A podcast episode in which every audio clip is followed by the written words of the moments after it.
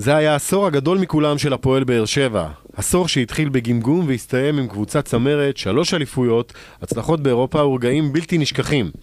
התכנסנו כאן כדי לסכם את העשור הזה בתוכנית מיוחדת ולגעת בכל מה שקרה במהלך העשור הזה, ברגעים הטובים, הרעים, וגם עם מבט קצת על מה שיהיה. ערב טוב לכם מאולפן הספורט של רדיו דרום, כאן איתכם באולפן זיו מעלו, יחד איתי שותפיי למשדר יוסי מדינה, אלכס רדינסקי ואוהד הפועל באר שבע אלירן אמר. ערב טוב. ערב טוב, ערב טוב. ערב טוב חברים, איציק אלפי העורך שלנו והטכנאית הילה עם שלם, ואנחנו גאים ושמחים להתחיל את תוכנית סיכום העשור של הפועל באר שבע. חברים, בואו נתחיל עם שנות השפל, אנחנו מדברים על השנים 2010, 2013, הפועל באר שבע חוזרת לליגת העל אחרי היעדרות ארוכה, אבל ההתחלה, אוי אוי אוי, ההתחלה, יוסי, הייתה קשה מאוד. מה, פתחת את זה עם כל כך הרבה מרץ? כאילו, זאת הייתה תקופה לא פשוטה להיות אוהד הפועל באר שבע, בכלל לא. אפשר להתחיל קצת בדיכאון את התקופה הזאת, לאט עם מוזיקה שקטה. ככה, מוזיקה רגועה. הדיכאון הגיע מהסגל, הסגל היה תמוה, כל מיני שחקנים, איך אומרים, שלא בטוח שאתם יותר מדי, יש לכם מה להגיד עליהם מבחינה מקצועית. והחתימו פה זרים כמו גלרסה וכמו מוחמד אדמו, ושחקנים כמו ליאור ז'אן ואייל שן, שהיו פה שחקני הרכב, מבלי לפגוע בהם חלילה, כן, אבל זה פשוט לא איתים. בוא נגיד שאם השמות האלה היו עולים היום, אז היה קצת, בוא נגיד, שריפה פה בבאר שבע, האוהדים היו שורפים את המקום. כן, יוסי, אבל אתה יודע, חשוב לציין גם שגם שעלינו ליגה, אמנם המסגלים היו חלשים, אבל היה איזה אור, היה את אלונה, היה את התקציב שתמיד עלה, גם אם הוא היה נמוך מהגדולות, הוא תמיד עלה בהדרגה, וזה נתן איזשהו תקווה, זאת אומרת, אתה יודע, דוד רביב פה, כל מיני שחקנים. מאור מליקסון שנשאר איתך ברצף, אבל כאילו לא עזב אחרי העלייה. בדיוק, תמיד היה איזה תקווה, תמיד הביאו שחקנים, תמיד רצו. אתה יודע, גם העסקה של וויליאם סוארז מהפועל רמת גן עם פרגל, העסקת חליפין הזאת, והוסיפו כמה מיליונים, אני לא זוכר אפילו כמה. היה תקווה אבל, היה תקווה שתמיד יש איזשהו, את הכסף של אלונה בעצם, וזה מה שהחזיק אותנו. תקווה ופלייאוף אמצעי. תקווה שבעיקר חוסר והחוסר ניסיון באמת היה ניכר בתחילת העשור של אלונה, החוסר ניסיון של אלונה בכדורגל. בוא נגיד שאלונה צברה הרבה נקודות ותשלום של שכר לימוד עד שהיא בהחלט הגיעה למה שהיא היום. והתקופה הזו כללה הרבה נקודות שחורות, חברים, גם מחוץ ליציעים, אי אפשר בלי התקרית המפורסמת שקרתה בתחילת העשור, 2010, אותה תקרית עם גיא אזורי, שבעצם אפשר לקרוא לה סוג של קו פרשת מים. כן, הייתה תקרית שלדעתי קצת נופחה מעבר לפרופו. מאוד, מאוד. הנה, אלירן יסכים איתי כאן. זו תקרית שאומנם באמת מבחינת ההשלכות של זה, היו השלכות משמעותיות, כי אלונה כינסה עשתה מסיבת עיתונאים, והיא מה לעזוב, שזה לדעתי תרגיל תקשורתי די טוב, שהיה מוצלח בשביל אלונה ובשביל היועץ תקשורת שלה היה באותו זמן. היא באמת מין זעזעה את הקהל וגרמה לאיזה סוויץ' פה. כי באמת הקהל ראה את אלון אחרי הרבה מאוד שנים שהיו פה בעלים שאיתו לא ראינו את העתיד, ועד שבא מישהי שבאמת רוצה להשקיע ולהרים פה את כל האזור ואת כל המועדון הזה, אז באמת פחדנו שהיא תעזוב. זה הסייט שלו, אלכס, זה הסייט שלו, התרגיל הזה, כי אנחנו זוכרים את המשחק ההוא בבלומפילד. אייל ארד, זה היה איש תקשורת היועץ של אלונה באותו זמן. גאון. היה את המשחק ההוא בבלומפילד נגד מכבי תל אביב, שכביכול היא מה שהיא תעזוב. וזה היה ממש איזשהו מחווה לאלונה, כאילו סליחה, מצטערים, אנחנו מבינים, תישארי. אני רוצה לשאול אותך יוסי, אתה יודע, בעצם אם אנחנו מנסים לדמיין מה קורה בלי אותה תקרית עם גיא אזור, כי הרי בסופו של דבר היה צריך להגיע איזשהו פיצוץ, ואולי הפיצוץ הזה, אולי זה מה שהציל את הפועל באר שבע.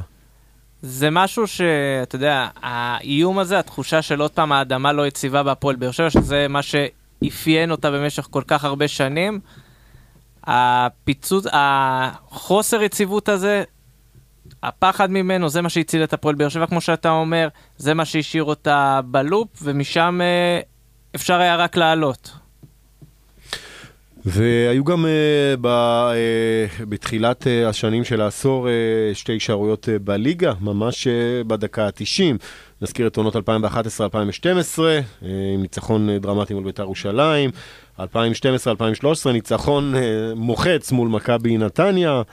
אני חייב להזכיר קודם כל בית"ר ירושלים, באמת היה שם סוג של אווירה שהם נותנים לנו את המשחק, חוץ משחקן אחד שהתאבד שם, זה היה ארן לוי, שלא היה מוכן לוותר כך בקלות, וככה נתן מעצמו יתר על המידה, אבל באמת, כמו שהזכרת את בית"ר ירושלים, ואחרי זה נתניה, אלה היו שתי עונות באמת קשות, שבסופו של דבר החגיגות היחידות שהיו זה חגיגות הישארות. צריך לזכור שגם היה הרבה מזל עם הורדת נקודות והחזרת נקודות למכבי פתח תקווה. נכון, זה בסופו של דבר... אפשר להגיד שהפועל רמת גן עשתה לנו את העבודה עם הקטטה שם. יפה, ללא ספק, במשחק הזה עם הקטטה, באותו הרגע כולנו ידענו, באותו הרגע שאנחנו נרוויח מהסיפור הזה, וזה המשחק שבכלל לא קשור אלינו, זה היה בליגה הלאומית. לא, אבל המשחק ההוא מול נתניה, עונה אחרי, זה היה, אתה יודע, זה היה באמת התפוצצות של הכל.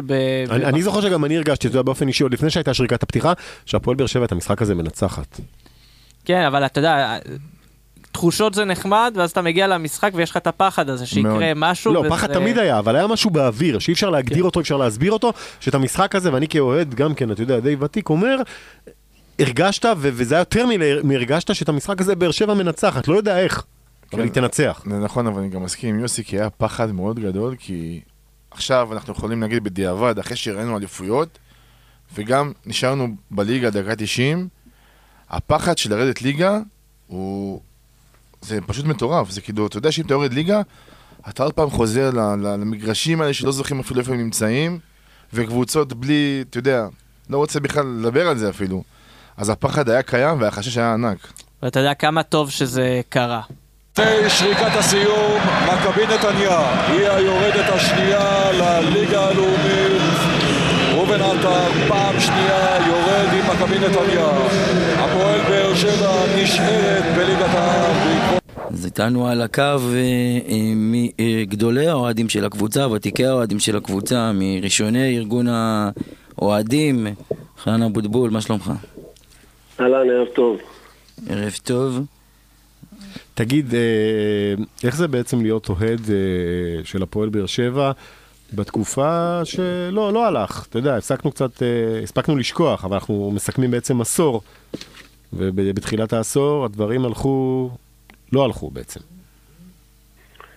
תראה, אני חושב שאחד הדברים המיוחדים שקרו בבאר שבע לאורך השנים, זה העובדה שהקהל הצעיר, למרות חוסר ההצלחות של הקבוצה, במשך הרבה מאוד שנים, לא נטש את הקבוצה. כלומר, גם בימים, בשנות ה-80 וה-90, שאולי קצת יותר טובות, אז באמת הקהל הצעיר ברובו, היו גם מועדים שעדו קבוצות אחרות, אבל רוב הקהל באמת שמר אמונים לקבוצה, זה היה תקופה לא קלה. אני יכול להגיד, אני מעבר להועד שיחקתי גם הרבה מאוד שנים במחלקת הנוער וגם קצת בבוגרים. נכון, שכחנו להזכיר את זה. כן, בשנות ה-80, ובאמת היו באמת, כמו שאמרתי, תקופות לא קלות לעוד את הקבוצה, אבל תמיד היה זיק של תקווה, ותמיד ידענו שאנחנו מועדון שיכול לשאוף למעלה, ולא חסר לנו, חסר לנו משהו, אבל יש לנו הרבה מאוד דברים שיכולים להציג אותנו, ובאמת עם ההגעה של אלונה, הכל התחבר, יחד עם הכניסה לטרנר, ובאמת הכל התפוצץ באמת חצי עשור האחרון. חנן, אני חייב לשתף אותך ולשאול אותך, באמת אני ככה הרגשתי, והרבה מאוד אוהדים ותיקים של הקבוצה, מסורים, שהיינו נוסעים למשחקים, כמו שאתה זוכר, עשרות ומאות בודדות בתקופות יחסית טובות של הקבוצה, או משחקים מעניינים, יחסית, לא את התקופה. באמת שהתחילו כל התקופה של האליפויות והתארים והיכולת הטובה וטרנר, אז פתאום כל העיר הרגישה שהקבוצה הזאת שלה, ואנחנו אז הרגשנו שהקבוצה הזאת פרטית שלנו כמעט, כי הם מעורבים באמת בהרבה מאוד דברים ובהרבה מאוד עניינים שקשורים לקבוצה, ופתאום כולם הרגישו שהקבוצה שייכת להם, כל העיר כמעט. איך אתה קיבלת את זה? כי באמת הרבה מאוד אוהדים היה להם קשה עם זה, שפתאום לקחו להם את הקבוצה. אני חושב שקודם הם יעשו, אני קיבלתי את זה בשמחה מאוד גדולה, אני חושב שכמו שאמרתי, בסך הכל גם אם יעשו היום סקר בקרב אלפים שמגיעים, אני בטוח שרובם הגדול או המכריע הם באיזושהי צורה חוו את הקבוצה בשנים מסוימות. הצטרפו וחזרו אלפי אוהדים שאני מכיר, שעדו את הקבוצה בשנות ה-70, שנות ה-80 וה-60 וה-90, ועם השנים, בגלל חוסר ההצלחה ובגלל המתקן הפחות מרשים, אז באמת נטשו, אבל אני... בתוכם, כלומר, אני חושב שאין מקום בארץ, ואני חושב אולי זה המקום היחיד, המועדון היחיד, שהוא, זה עיר שיש לו קבוצה. וזו קבוצה שיש לה עיר, כלומר גם בימים פחות טובים אתה תמיד ידעת שאנשים מתעניינים, אולי לא באים הכמויות שרצינו שיבואו בבאסר מיר, אבל בטח עם המעבר לתל, אותי זה מאוד צימר, גם לראות הקהל הצעיר שגודל באמת על השנים היפות, אבל גם מי שחזר, אני בטוח שהוא היה, יכול להיות פה ושם, אולי קצת הצטרפו כאלה ממש חדשים, אבל רוב האוהדים לפי דעתי זה אוהדים שהיו מה שנקרא במאגר הרחב של הקבוצה, ופשוט חיכו מה שנקרא לרגע האמת, באמת כדי לחזור מה שנקרא וליהנות באמת מכדורגל ומהקבוצה עצמה. חנן, ערב טוב, אלירן, מה נשמע? אהלן, אלירן. טוב, קודם כל אני זוכר, אתה יודע, בתור נער, חנן היה מארגן את ההסעות בתקופה שלא היה יותר מדי ביקוש והיצע לקבוצה, והיינו ממש צריכים, אני זוכר, להתחנן לנהג אוטובוס שבכלל הסכים לקחת אותנו למשחקים בצפון, ואני שואל אותך באמת בתור אוהד ותיק, זה מה שתמיד אני שואל את עצמי, שאני נזכר בתקופה ההיא הפחות טובה, במרכאות, כן? בתקופה שהיינו באמת גרדים את ה-15-20 אוהדים לאוטובוס, אתה באמת האמנת, וידעת שהיום הזה יגיע, שנראה באמת אליפות, אני לא יודע בכלל 3 ברצף, אתה יודע בכלל אליפות, תואר, להיות קבוצה גדולה, ללכת לבלומפילד ולהסתכל להם בלבן של העיניים, אתה יודע, אמנם זה נשמע טיפה קצת לוזרי אולי, לא יודע, אבל זה מה שהיה אז, כאילו, אני אומר את האמת. אתה האמנת שהגיע היום הזה? אני אגיד משהו, אני חושב שמי שאני יצא להיות ככה לחוות קצת את האליפות השנייה בשנות ה-70, אני חושב שהאוהדים בבאר שבע תמיד הם תפסו את עצמם כמועדון שיכול להגיע לשם ויכול לשאוף, הייתה אמונה תמיד, ובאמת א', תראה, צריך להבין גם שאנחנו, מה זה אמנו? אנחנו הקבוצה היחידה, אני לא יודע מי שיודעים, אבל אנחנו הקבוצה היחידה והראשונה שהוציאה את האליפות בשנות ה-70 מקו תל אביב פתח תקווה.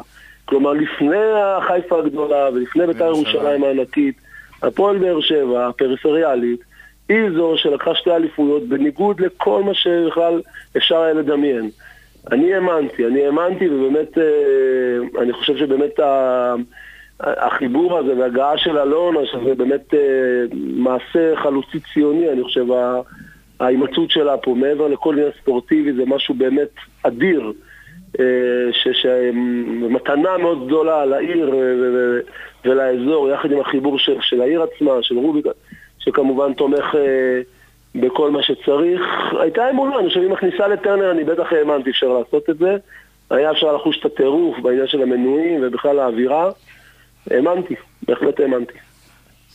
ועדיין יש נניח, אם נסתכל אחורה, פעם, אתה יודע, אוהדים מספרים, היו מסתובבים חופשי במסדרונות, היו באימון, תוך כדי מדברים עם השחקנים. הסוג של, אני אקרא לזה תום, או האווירה היותר ביתית והחמה הזו, זה משהו שחסר לך היום שאתה אומר, לא, אנחנו כבר במקום אחר, זה לא מעניין אותנו. לפני שאתה עולה, העולם כולו השתנה, כלומר לא רק הכדורגל, בכל מקום אנחנו השתננו, הכדורגל הוא רק חלק, בכל דבר השתננו, ויכול להיות שפחות, אבל אני דווקא בעניין הזה חושב שדווקא בבאר שבע שאתה רואה היום ששחקנים, אביתר ואסי, ואליניב ואחרים ודודו שהוא שועד אדיר שגם קשור למועדון, עוד הרבה אנשים שקשורו למועדון, עדיין נשמע אחד הדברים הכי חזקים שאנחנו צריכים לשמר זה באמת את העניין של הקהילתיות, אז אולי זה לא כמו שהיה פעם עם החמימות מצד אחד שהייתה, מצד שני אבל גם היו דברים פחות טובים, כי זה היה אולי פחות מקצועי והיה פחות נכון אותם ימים. היום בטח זה צריך להתנהל אחרת, צריך להתנהל כמו שזה מתנהל עכשיו. עדיין אני חושב שבאר שבע היא קבוצה מאוד קהילתית, מאוד חוברת לאוהדים, מאוד מכבדת ורוצה, אתה רואה את כל הפרויקטים הקהילתיים שיש מסביב, זה פשוט שינה פאזה, אני חושב, השתנה לכיוונים אחרים, אבל עדיין מרגישים, אין ספק, אין עיר בישראל שביום של משחק מרגישים את זה כמו בבאר שבע. אבל באמת אתה טענה... והיא אמרה לי שהיא גם עודת כדורגל, ואמרה לי שבבאר שבע יש משחק ממש מרגישים את התכונה ואת האווירה מסביב, וזה דבר שאנחנו צריכים לשמר אותו. אבל זאת אומרת, אתה לא שותף לטענה של הרבה מאוד אוהדים שמרגישים שהמועדון בתקופה הטובה דווקא טיפה הרחיק את האוהדים מהמועדון, טיפה התנתק, אולי התנהלות, אולי מדיניות, אני לא יודע, אבל זאת הרגשה של רבים. אני לא חושב שהמועדון התרחק. תראה, לפעמים צריך לשמור גם על איזשהו דיסטנס וקו, כאילו אי אפשר שבאמת שיהיה במצב שבאמת אוהדים מסתובבים במסדרונות. היום התקשורת היא מאוד מאוד נשכנית ויכולה גם לפעמים להפריע, וחשוב שאנחנו רוצים כל הזמן להידמות ולהיות כמו באירופה, אז ככה זה נראה שם וככה זה צריך לראות גם פה. אני לא חושב שזה מבטא איזשהו ריחוק. לסיום במשפט חנן, איך אתה רואה את העתיד של הפועל באר שבע כאוהד ותיק? אנחנו מקווים כמובן, א', אני חושב שאני מקווה מאוד קודם שכמובן ההצלחות ימשיכו והעתיד באמת יהיה כמו 3 שנים הקסומות שהיו לנו בעשור שעבר, שנמשיך לקבע את עצמנו באמת שלא תהיה איזושהי תקופה, אפיזודה חולף, זה נמשיך להיות באמת קבוצה משמעותית, כי באמת 3 שנים האלה ובכלל התקופה האחרונה שחווינו זה באמת משהו מטורף, שכולם רוצים שימשיך, רוצים להיזכר תמיד בדברים הטובים. אני בטוח שעם הניהול של אלונה וההשקעה שמסביב שיש, אנחנו נמשיך לחוות הצלחות. חנן אבוטבול, אוהד הפועל באר שבע, תודה רבה לך. תודה חנן. תודה רבה לכם. ערב טוב. ביי. כן, אז זה היה חנן אבוטבול, אחד מראשי ארגון האוהדים. אנחנו נצא להפסקת פרסומות. מיד אחר כך, חברים, מתחילים לראות את האור בקצה המנהרה.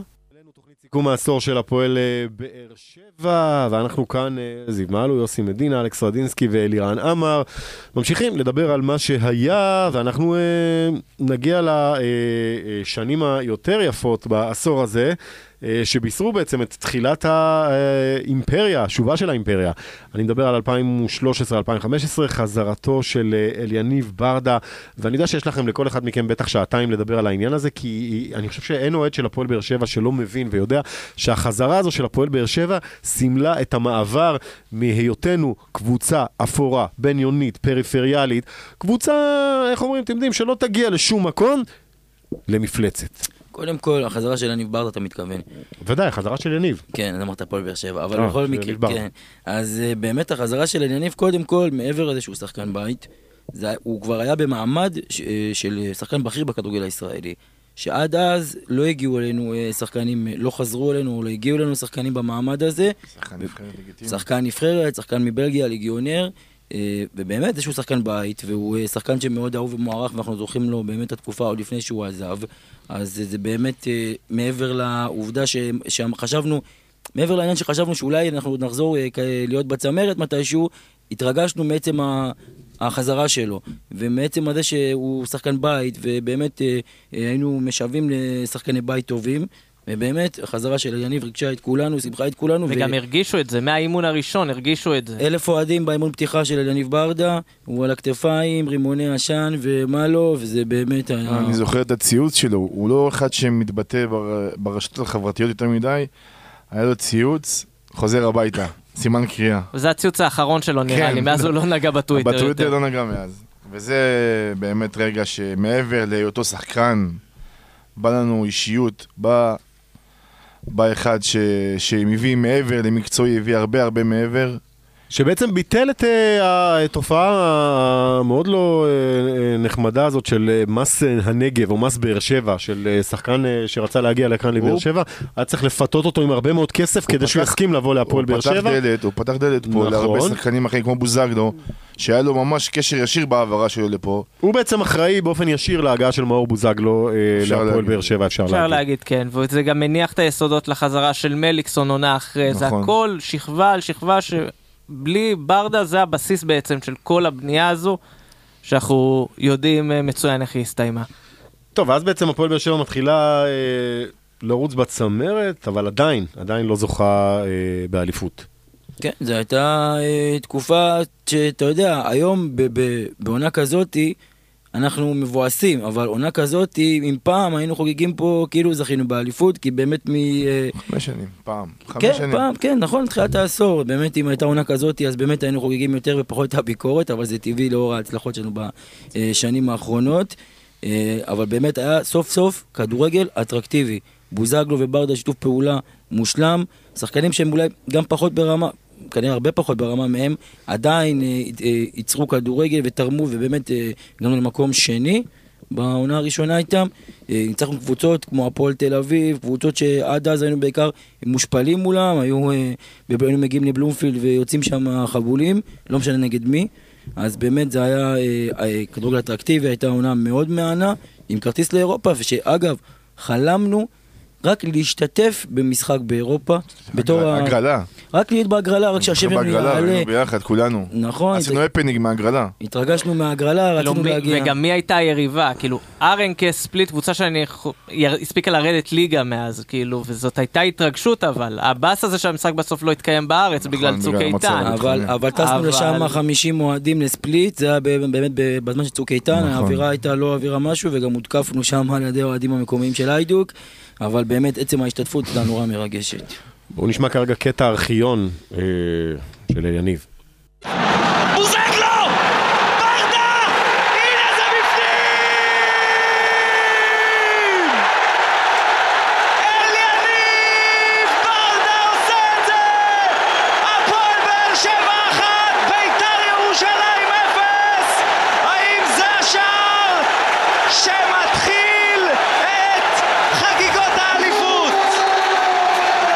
כמו שאמרנו בהתחלה, כל זה לא היה קורה בלי איש אחד, אליניב ברדה, ואני רוצה התייחסות שלך, יוסי, כי בעצם ההגעה של הפועל, ההגעה של ברדה אלינו, בעצם מסמלת את תחילת הבנייה של ה-DNA החדש של המועדון, DNA של ווינרים, DNA שלא מפחד להסתכל למכבי תל אביב בלבן של העיניים, DNA שכבר לא בא כדי להיות סימפטי או נחמד, DNA שמסתער על כל תואר אפשרי, DNA שמדבר באותו גובה, ושלא מפחד. שמעת את הקטע ששמענו קודם של ברדה? של ה3-0 מול מכבי תל אביב? כן. זה מגיע חצי דקה אחרי שמכבי תל אביב משווה. באר שבע של ימים עברו, בספק אם הייתה שורדת, הייתה יכולה להתפרק בכמה דקות שנשארו עד סוף המשחק. וזה לבוא ולהסתכל בלבן של העיניים לכל קבוצה. וזה כבר אז מתחילים לראות איך באר שבע מתחילה לשמור על הבית. עוד כשזה היה וסרמיל, וזה היה נורא לשחק שם, אבל מתחילים לראות קבוצה. נכון, היו גם רגעים פחות מוצלחים. גמר גביע 2015, לא צריך להרחיב את הדיבור, אבל כן היה שם, אתה בא ושם חותמת ראשונה על זה שאתה נמצא בצמרת. על זה שצריכים להתחיל לצפור אותך.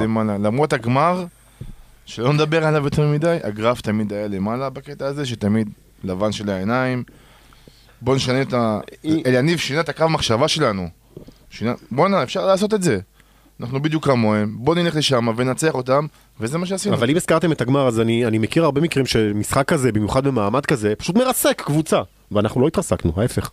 לא התרסקנו, אני אסביר לך משני דברים, לא התרסקנו עצם מהעובדה שאלונה פה, הייתה פה, והיא רצתה להשקיע והיה לה את הרצון, ודבר שני, לא התרסקנו, כי שנה אחרי התחלנו משהו חדש, טרנר, אווירה חדשה, DNA חדש, באמת האפס והקבוצה היה מאוד חיובי, ו... באמת אלה היו הסיבות שבאמת שלא ריסקו אותנו בשונה מ-2003 בגמר גביע נגד הפועל רמת גן, שמשם התרסקנו לבור... לא היה עתיד. לא היה עתיד, נכון. אז הפעם באמת המצב היה שונה. אבל חוץ מאותו גמר גביע, היו גם עוד פרשות שככה העיבו על האווירה הטובה סביב המועדון, הייתה סיפור עם הכרטיסים.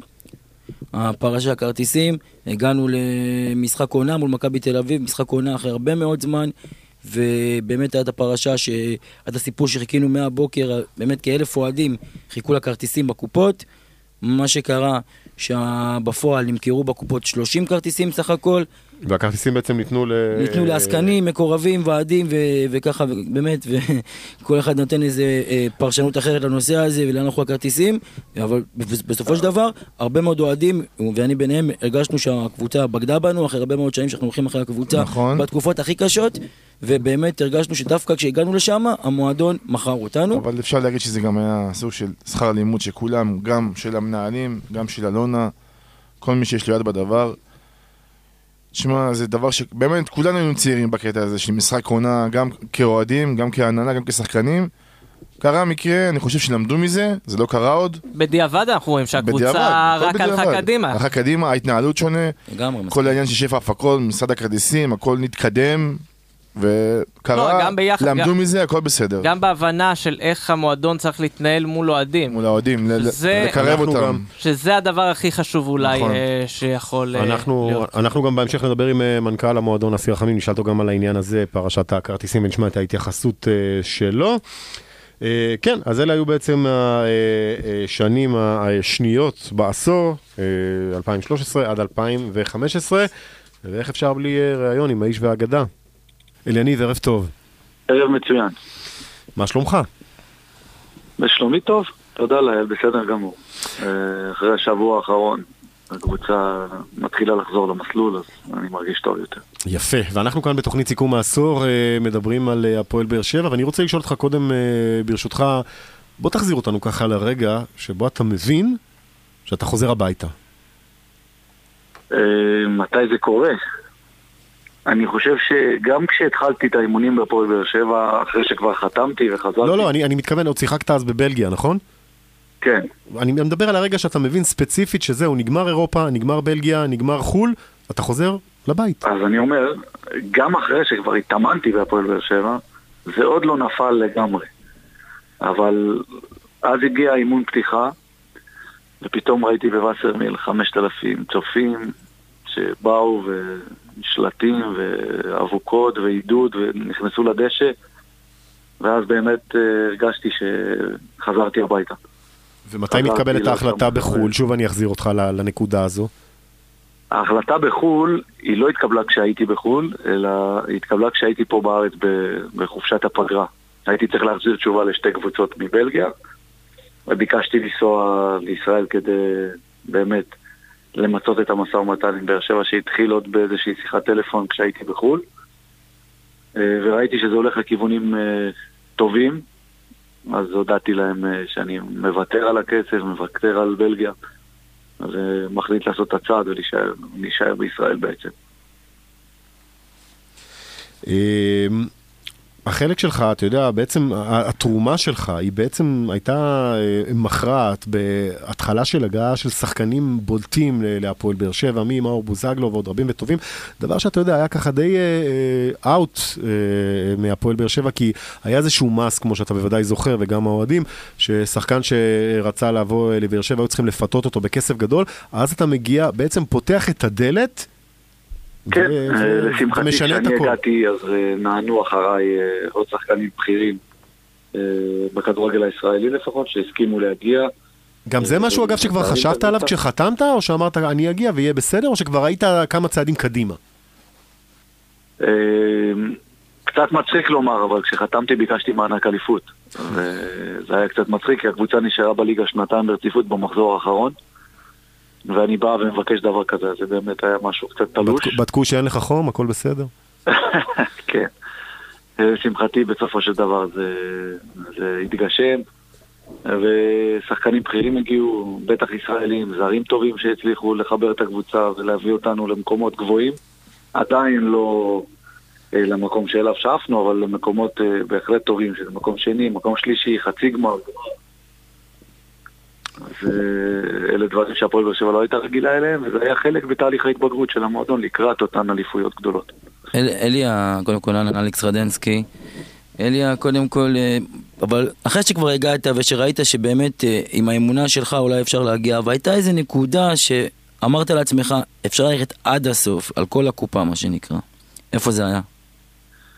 קודם כל, כבר בשנתיים הראשונות, שמכבי תל אביב אמנם הייתה אלופה, ראיתי שאנחנו יכולים להתמודד איתם, ובחלק מהמשחקים גם ניצחנו אותם בבית, בחוץ עוד התקשנו, אבל אני חושב שהסימון נפל קודם כל שהצלחנו להפוך את טרנר למבצר בעונה הראשונה, ואחר כך גם לנסוע לבלומפילד ולנצח בבלומפילד. אני חושב שזאת הייתה האמירה הראשונה שאנחנו הולכים לעשות את זה. שם בעצם זה נשבר. אבל אם נגיד ככה, אתה יודע, הרבה שחקנים שחוזרים מחול, לגיונרים, אתה יודע, סוחבים שנה, שנתיים, אתה שיחקת 5 שנים, ואני חושב שאם לא היה אותו מקרה, יכול להיות שעדיין היינו רואים אותך במגרשים. היה משהו אחר שהחזיק אותך כל כך הרבה זמן, איזשהו דחף כזה להצליח עם הקבוצה שלך, עם המקום שאתה מרגיש בו באמת כמו בית? זה בדיוק זה. זה הבית שלי. אני חזרתי אמנם לא בגיל כל כך מבוגר, חזרתי 31, ככה שהיה לי עוד מה לתת.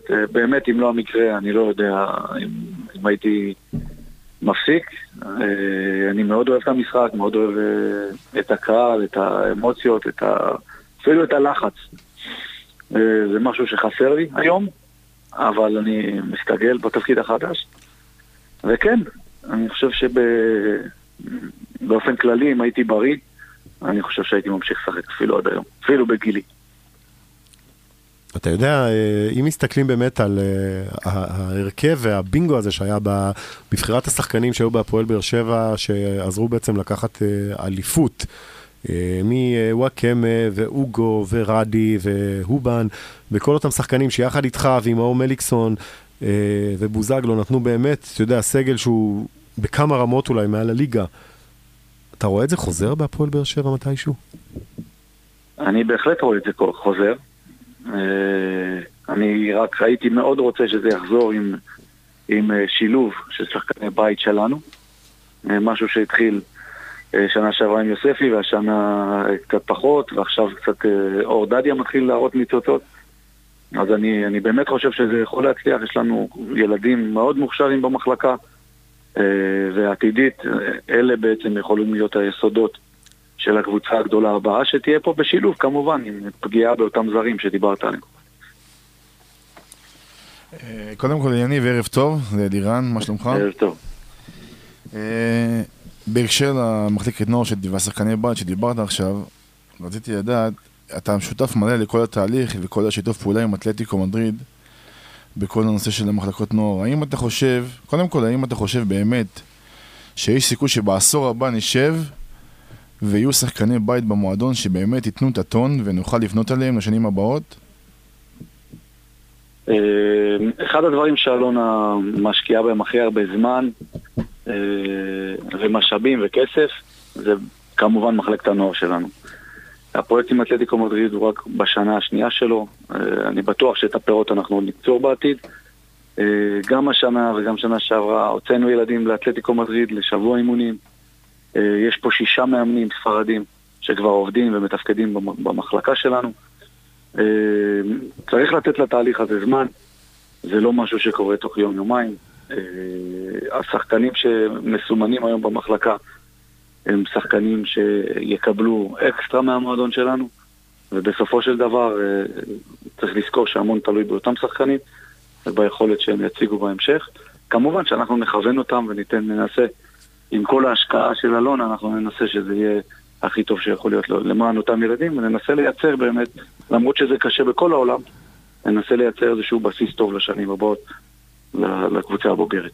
אליה, ואם אנחנו שואלים אותך בעוד עשור, אם אנחנו מדברים איתך בעוד עשור, איפה אתה תהיה? אני רוצה להיות בריא.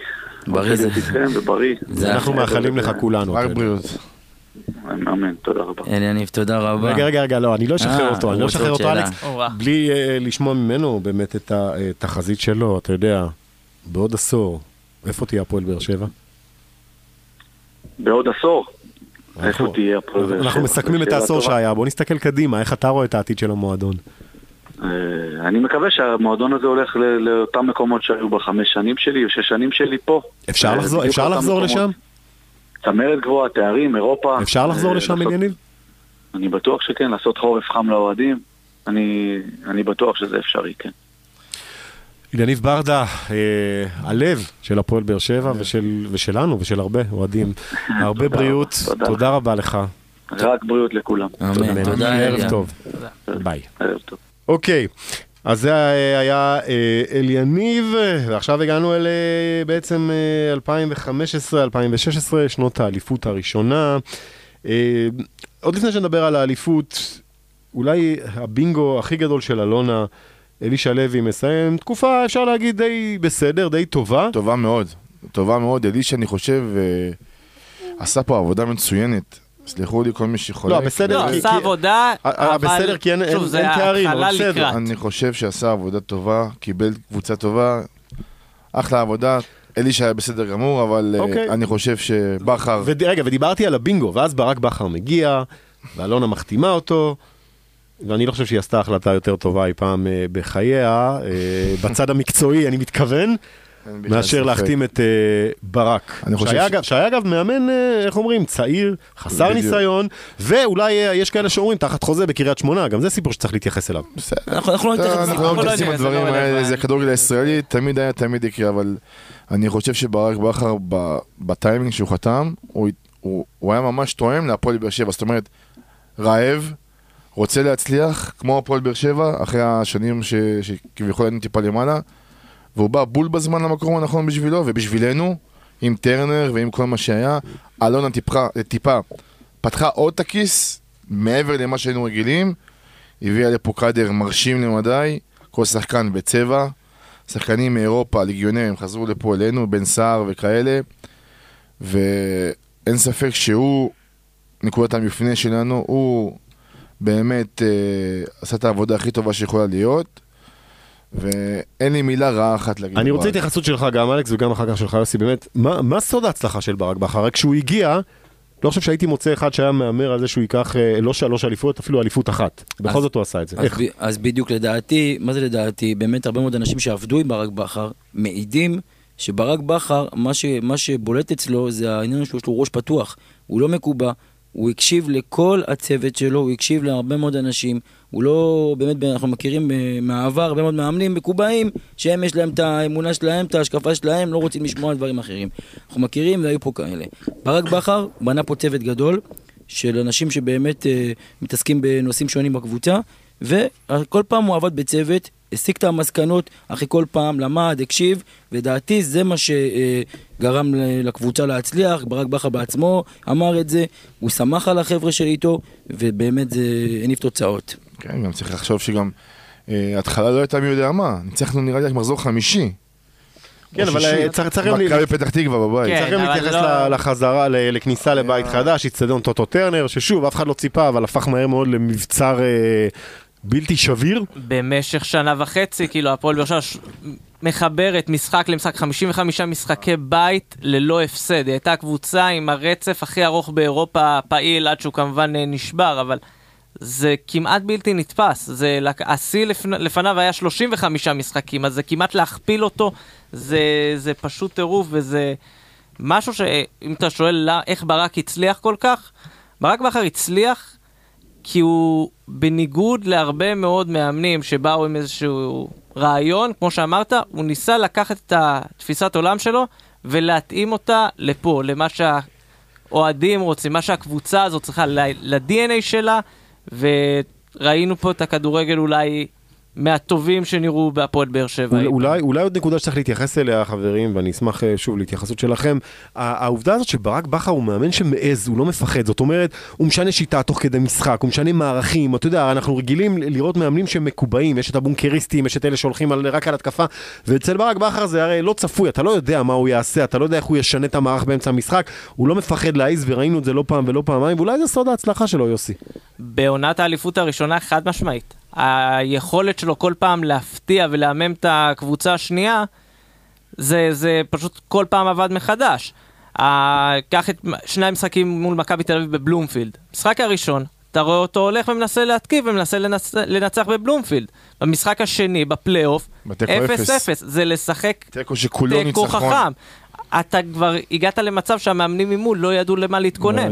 ואני חושב שבאמת השנה יש הרבה ביקורת, אז שקצת פחות בולט אצל ברק בכר, וכמו שאמרת, זה באמת בשנים של האליפויות, הוא ידע לשנות מערכים בתוך כדי משחק, זה נראה שהכל מתוכנן, זאת אומרת, גם אם לא הולך משהו, השחקנים כבר יודעים מה צריך לקרות, היה נותן הוראה, באמת, השחקנים, המערך היה משתנה, כל אחד ידע איפה הוא צריך לעמוד, וזה בלט, וזה הביא תוצאות, וזה. אני חושב שמעבר לכל, מעבר למקצועיות ולכדורגל השוטף ששיחקנו, יש דבר אחד שהוא מאוד מאוד קשה, וזה לנסות באמת לנהל חדר הלבשה עם המון המון אגו. תשמעו, היו פה כוכבים, קח את ברדה, מליקסון, בוזגלו. אתה זוכר התחילה אותה עונה? החילוף בטון שהוא מוציא את ברדה. וגם בטדי. ואנשים כבר אמרו, אין, הוא שרף את ברדה. ברדה כבר לא ישחק פה. זה לא רק ברדה, זה ברדה וזה בוזגלו, וזה מליקסון, וזה בן שר שבא מחוץ לארץ, וזה מקבט ששחקנים עם אגו, אין מה לעשות, כדורגל ישראלי שופע באגו, והוא הצליח לשמור על חדר הלבשה נקי, גם אם צריך לתאר גם חומר שחקנים אנושי מאוד טוב, שגרמו לזה, וזה חלק מעניין, החדר הלבשה היה בריא מאוד. זה בדיוק היתרונות שברק בכר, זה כמו שאמרתי מקודם, ראש פתוח, שגרם לו להבין שאולי הוא עשה טעות, עם הספסול של לניב ברדה בעכו למשל, אז הוא באמת למד והסיק מזה מסקנות מהר, וכמובן, מה שאמרת, היכולת לנהל חדר הלבשה מפוצץ באגו, הוא עשה את זה בצורה יוצאת מן הכלל. נשמע עכשיו את קטע הארכיון של לניב ברדה מול ביתר, שמענו, ובעצם בהפועל באר שבע שוברים בצורת ארוכה, אני לא יודע בני כמה הייתם בשנות האליפות של הפועל באר שבע, אני הייתי בן שנתיים, אוקיי?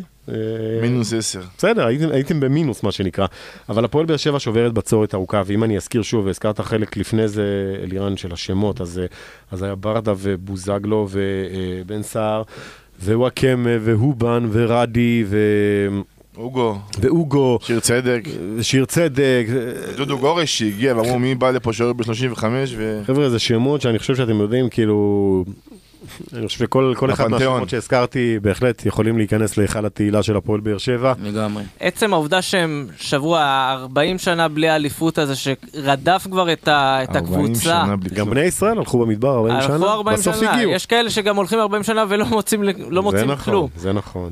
העובדה הזו שהם אלו שהצליחו לבוא ולתת את המכה הזו לתקרת הזכוכית, שחשבנו שלא תישבר לעולם, זה בדיוק הרגע שבו אתה אומר, המהפך הושלם. הפועל באר שבע לוקחת, היו כבר רגעים לקראת סוף העונה שמכבי תל אביב עקפה את באר שבע שוב, וזה היה נראה כאילו הכל גמור. משחק בחוץ. משחק, וזה כאילו...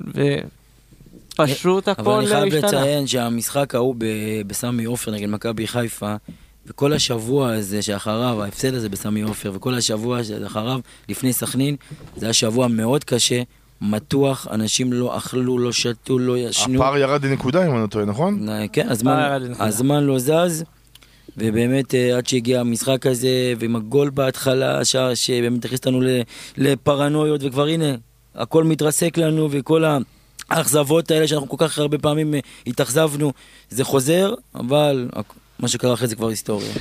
ובכלל מה שקרה, העיר כאילו, אתה אומר, לפני המשחק הייתה בעולם אחר, מה שקרה פה מאותו ערב של ה-20 או 21, תמיד מתבלבל. 21 לחודש מאי. 21 במאי 2016, מה שקרה באותו ערב בעיר, זו רעידת אדמה. אנשים...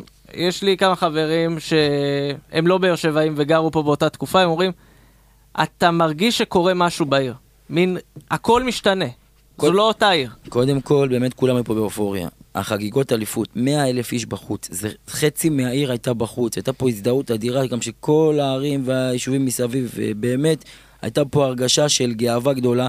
כל התושבים בעיר כמעט הרגישו שזה היה הישג שלהם, הגאווה הזאת שכל כך הרבה שנים הרגשנו נחותים, היא התפרצה ובאמת זה היה מרגש. אתה הולך ל100,000 איש, אני אלך על אותו יום בטרנר, שהשופט שרק לסיום ואתה רואה, אני ראיתי, סבא, אבא ובן, זה היה מרגש, אתה רואה אנשים בוכים, אנשים לא מעכלים מה קורה פה, לקחנו אליפות, אנשים לא מבינים מה קורה איתם, בוכים מאושר, בוכים מהתרגשות, זה היה שווה הכל. אני גם זוכר את התמונה הזו של דיברת על 100,000 אלכס, ואתה יודע, אני ראיתי את האזור שם של רחבת המשכן, העירייה שם די מלאה יחסית בימי העצמאות, בכל מיני דברים כאלה, אבל באמת באותו ערב אני זוכר שהסתכלתי, אתה יודע, כמו שאומרים בסרטים, עד איפה שהעיניים יכולות לראות באופק, לאיזה כיוון שלא הסתכלת, ולא ראית כלום חוץ משובל אדיר של אנשים שלא נגמר. זיו, אנחנו עיר עם 220,000 תושבים, 100,000 איש באו. כן, אז אני אומר חצי, כמו שאמרת, חצי. אתה הזכרת את האליפות הראשונה, אתה יותר מבוגר מאיתנו.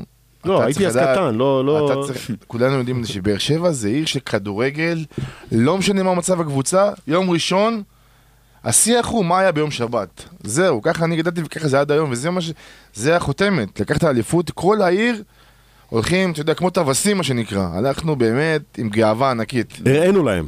ובאמת באותה תקופה גם להסתובב מחוץ לעיר הייתה גאווה גדולה, באמת פרגנו לנו מכל הארץ, ממטולה.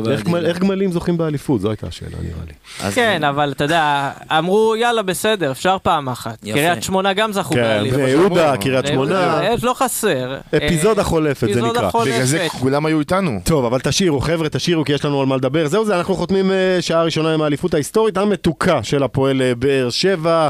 פרסומות חדשות, מיד אחר כך נהיה כאן כל הצוות, זיו מעלו, אלכס רדינסקי, יוסי מדינה ואלירן אמר, שעה שנייה, אל תלכו, אתם יודעים, מסכמים עשור, ועכשיו אנחנו רוצים להמשיך ולדבר על השינוי, המהפכה בעצם שעברו האוהדים, תרבות עידוד חדשה נכנסת בשנים האלו, ואחד מהאנשים שאחראי לשינוי הזה, הוא אחד מראשי ארגוני האוהדים, גיא שחר. גיא שחר, מה נשמע?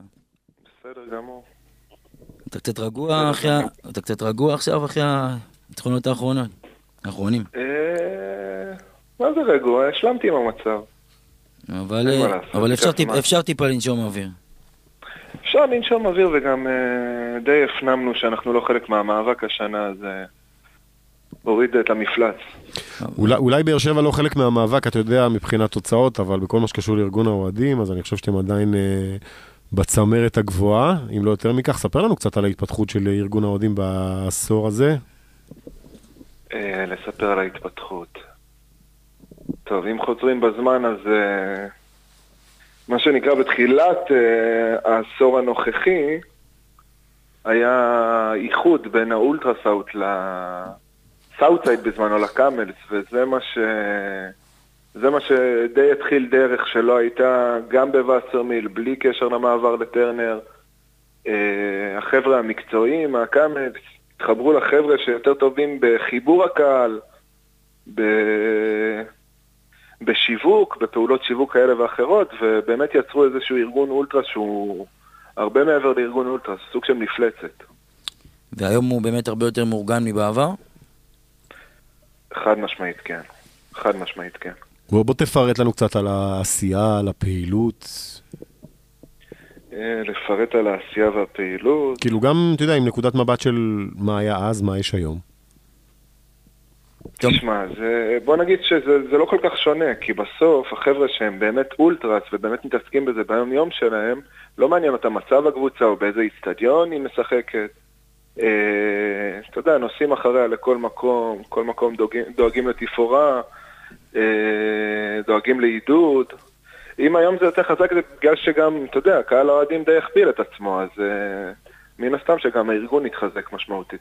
אבל כן רואים איזושהי עלייה, אם רואים את התפאורות שפתאום כל העולם מדבר עליהם, או העידוד שבאמת, אפשר להגיד אולי לאחרונה קצת השתנה, אבל באמת שירה שכולם פשוט מצטרפים אליה, כולם חלק מזה, לא רק הגוש המעודד. אני מסכים איתך, אבל שוב, אני חושב שזה המון המון קשור בהצלחת הקבוצה. כאילו, אני אגיד אולי דברים קשים, אבל קהל של הפועל באר שבע ממש לא מאופיין בדחיפה של הקבוצה במצבים רעים. שהקבוצה באמת רצה קדימה, לקחה אליפויות, הכל הלך. אז מן הסתם היא הייתה באופנה, ומה שבאופנה, שרים את השירים שלו ולובשים את הבגדים שלו, אבל כרגע זה לדעתי הרבה יותר חלש. הרבה יותר חלש, העידוד שלנו הוא לוקה... אנחנו חוטאים בזה. אז אתה אומר למצב של הקבוצה, יש לך ישירה על החשק, אולי למתנדבים, יותר אנשים באים להתנדב? או שהגרעין... הארגון הזה לא משנה מה, כן. בארגון פחות, אבל בקהל, אתה יודע, אני לא צריך לספר לך, אתה רואה את זה באצטדיון. נכון. אבל גיא, מה שאתה אומר זה נכון. יש קשר ישיר להצלחה של הקבוצה, בכל מה שקשור לעידוד, אבל אם נלך על הפיק שהיינו ב3-4 שנים האלה, הקהל שלנו, הארגון הגיע להישגים מטורפים. זאת אומרת, כל העולם ראה את התפאורות שלנו, וזה דבר שלא קרה בקבוצות אחרות. זאת אומרת, בוא נלך לכל כל קבוצה בארץ, שהיו בפיק ובבסיס שלהם, הם לא הגיעו, לא זכו לכזאת חשיפה, כמו שאנחנו זכינו לה. מה שהוא רוצה להגיד, שפשוט מה שנקרא, שברנו את אירופה בתכלס. שברנו את אירופה, ועשינו את זה די מהר. כן, אני מסכים איתכם, אבל...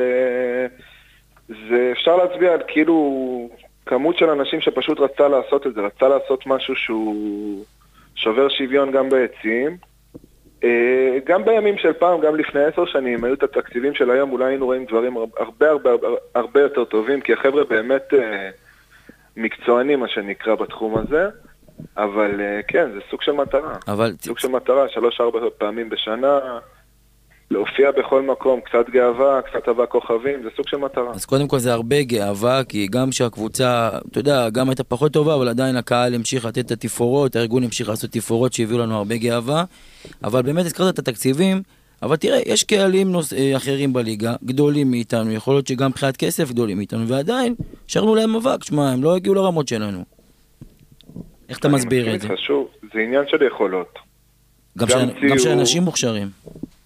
גם ניהול תקציב, כי לא תמיד תקציב, רוב הארגונים האחרים, הכסף שבאמת מגיע מהקהל, הולך לעורכי דין, או אתה יודע, לבלגנים אישיים, מה שנקרא, ואולטרס הפועל באר שבע באמת מתעל את הכסף של הקהל, להצלחה של הקהל בסוף.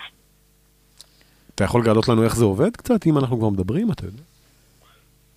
איך זה עובד? התרמות במשחקים, מחירת מרצ'נדייז, לא איזה שיטה שעלינו עליו היא מיוחדת. פשוט הקהל של באר שבע באמת נרתם, עכשיו פחות רואים את זה, כי הקהל נהיה לו איזה סוג של דפוס התנהגות של להגיע בדקה 10 לאצטדיון, ואין לנו חבר'ה בחוץ, לא מתרימים ולא עם מוצרים, אז אנחנו פחות מכניסים כסף, אבל כשהקבוצה רצה, הקהל הזה הוא עוגן לארגון. אז אתה אומר שגם מבחינת התרמות יש ירידה לנוכח הטיפה, חוסר חשק ומוטיבציה של הקהל. אז קודם כל גם מכאן כדאי לציין ולהגיד שחברים, למועדים לקהל הרחב, אמנם הקבוצה בתקופה פחות טובה, אבל עדיין צריך לתרום לארגון ולהמשיך לתרום, כי לפחות הארגון מביא לנו גאווה, ואנחנו רוצים שהוא ימשיך להביא לנו גאווה, אם הקבוצה בינתיים מקרטעת. ספר לנו קצת לקראת סיום, גיא, איך אתה רואה את העתיד של הפועל באר שבע? אתה חושב שהקבוצה תחזור להצלחות, או שיש חשש ככה ופחד שאולי בעצם נלך אחורה? הוא מתכוון מה יותר גדול, האופטימיות או החשש שנחזור אחורה לגמרי? אני חושב שאפשר להיות אופטימיים. יש בעלים חזק או חזקה, אני כבר לא יודע, נראה לי החבר'ה האלה ביחד על הדברים. ויש מאמן טוב, יש בסיס טוב, יש תקציב שאין מה לעשות, הוא שובר שוויון ואנחנו נהיה ככה או ככה למעלה, גם אם נעשה את כל הטעויות האפשריות.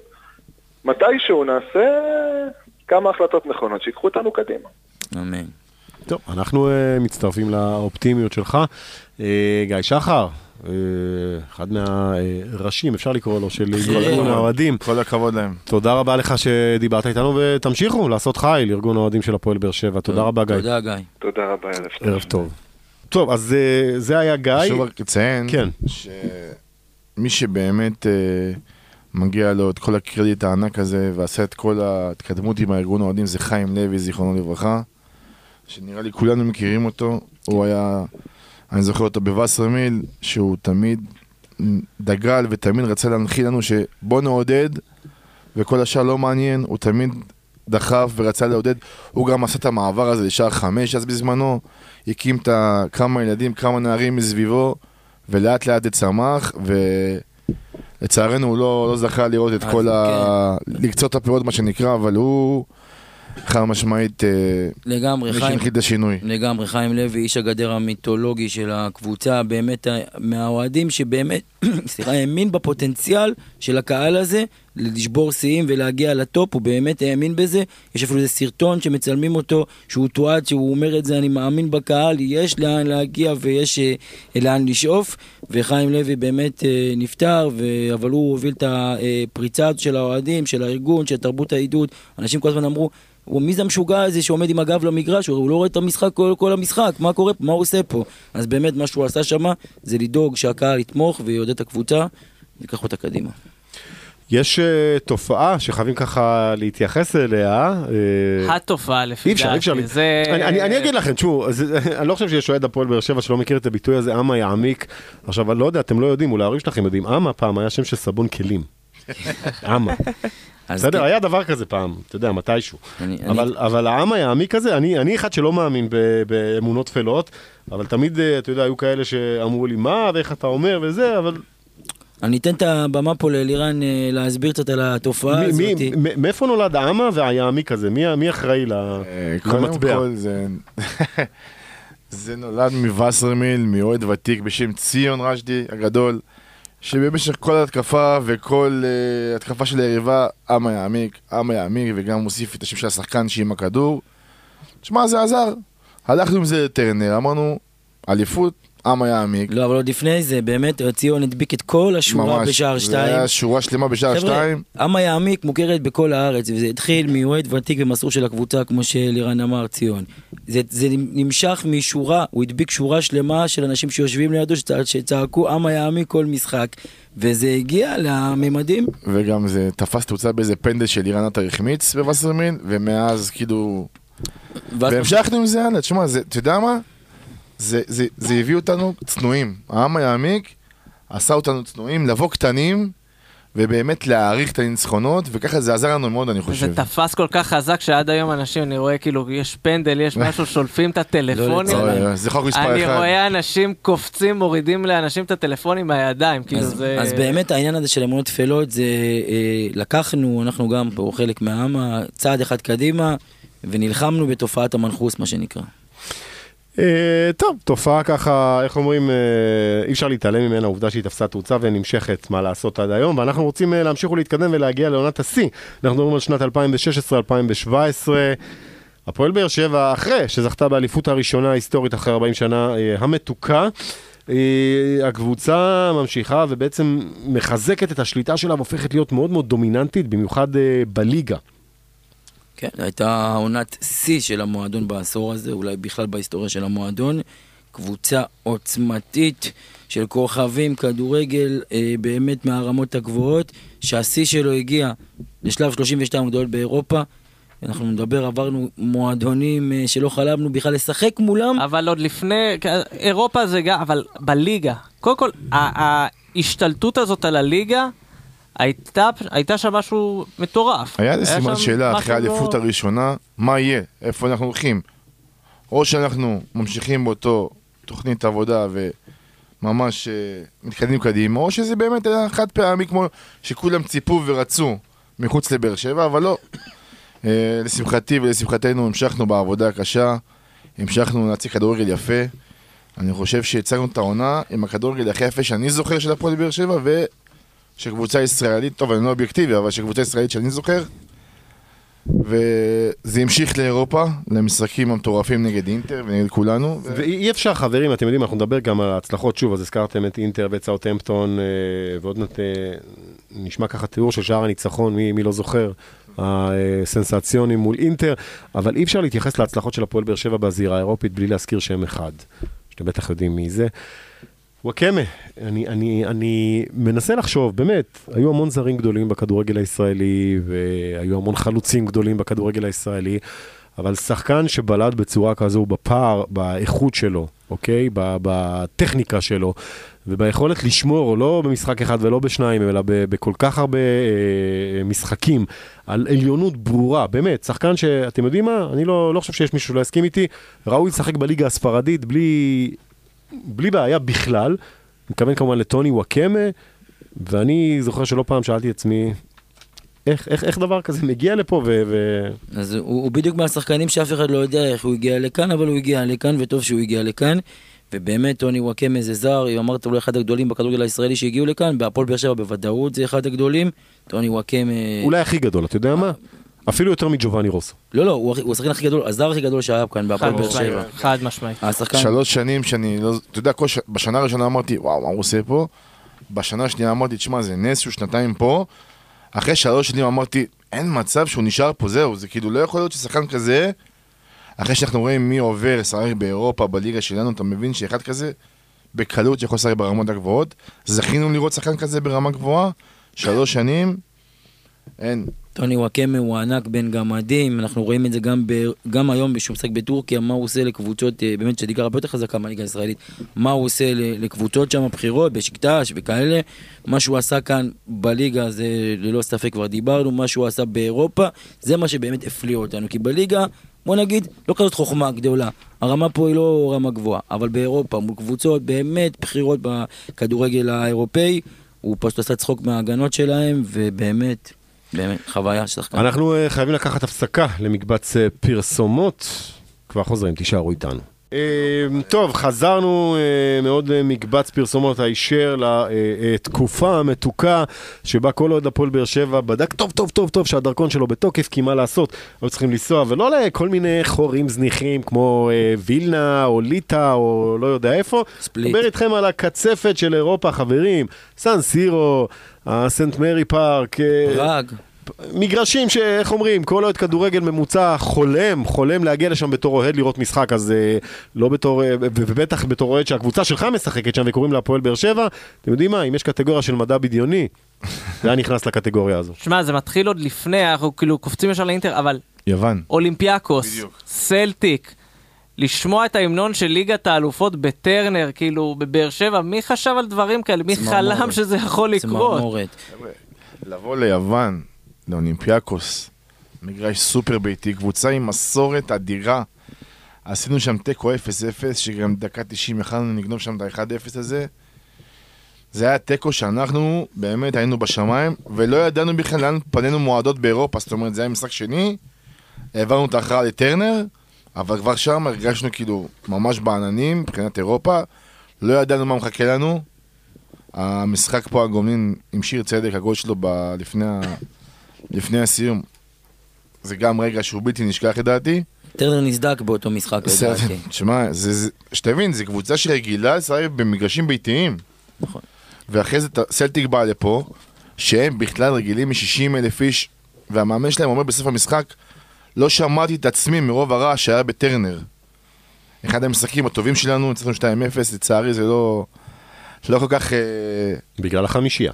אבל אתה יודע, זה לגעת בחלום פעם ראשונה, זה להרגיש, אתה יודע, לפעמים אומרים, טוב שהרגשנו, טוב שלא עלינו גם, כי אתה לא יודע מה יכול לקרות, כי זכינו באמת, זה קמפיין, אני חושב ש-99% מהאוהדים זוכרים איפה הם היו בכל אחד מששת המשחקים, של שלב הבתים. לראות את סלטיק הגדולה, חוגגים פה, הפסד 2-0, אבל חוגגים, כי הם עלו שלב, זה אומר הכל.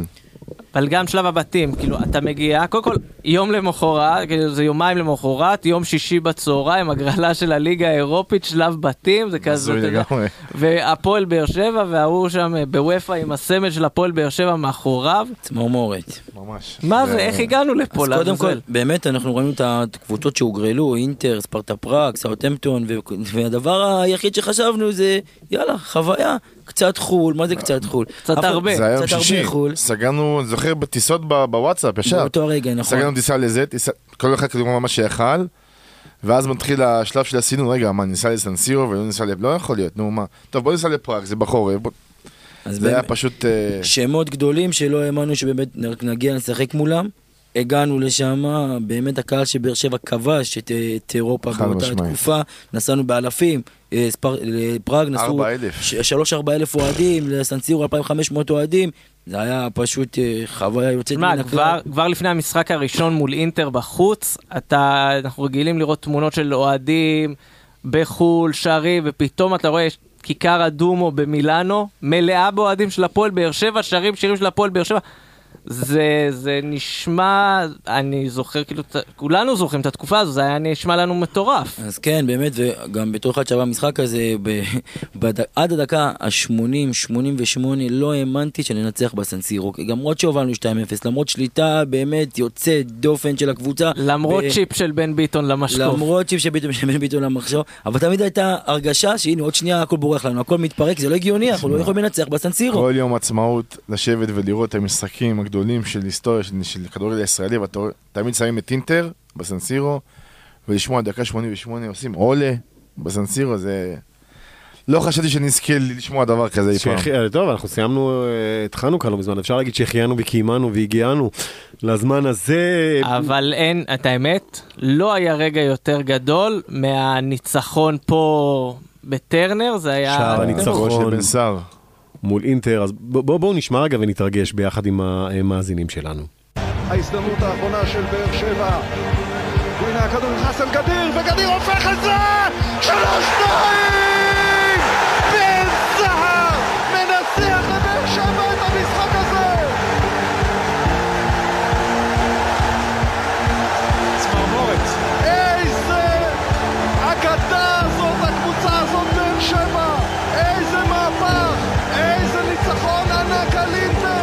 טוב, אי אפשר להישאר אדישים לקטע הזה, שער הניצחון מול אינטר. חדיר עם העקב.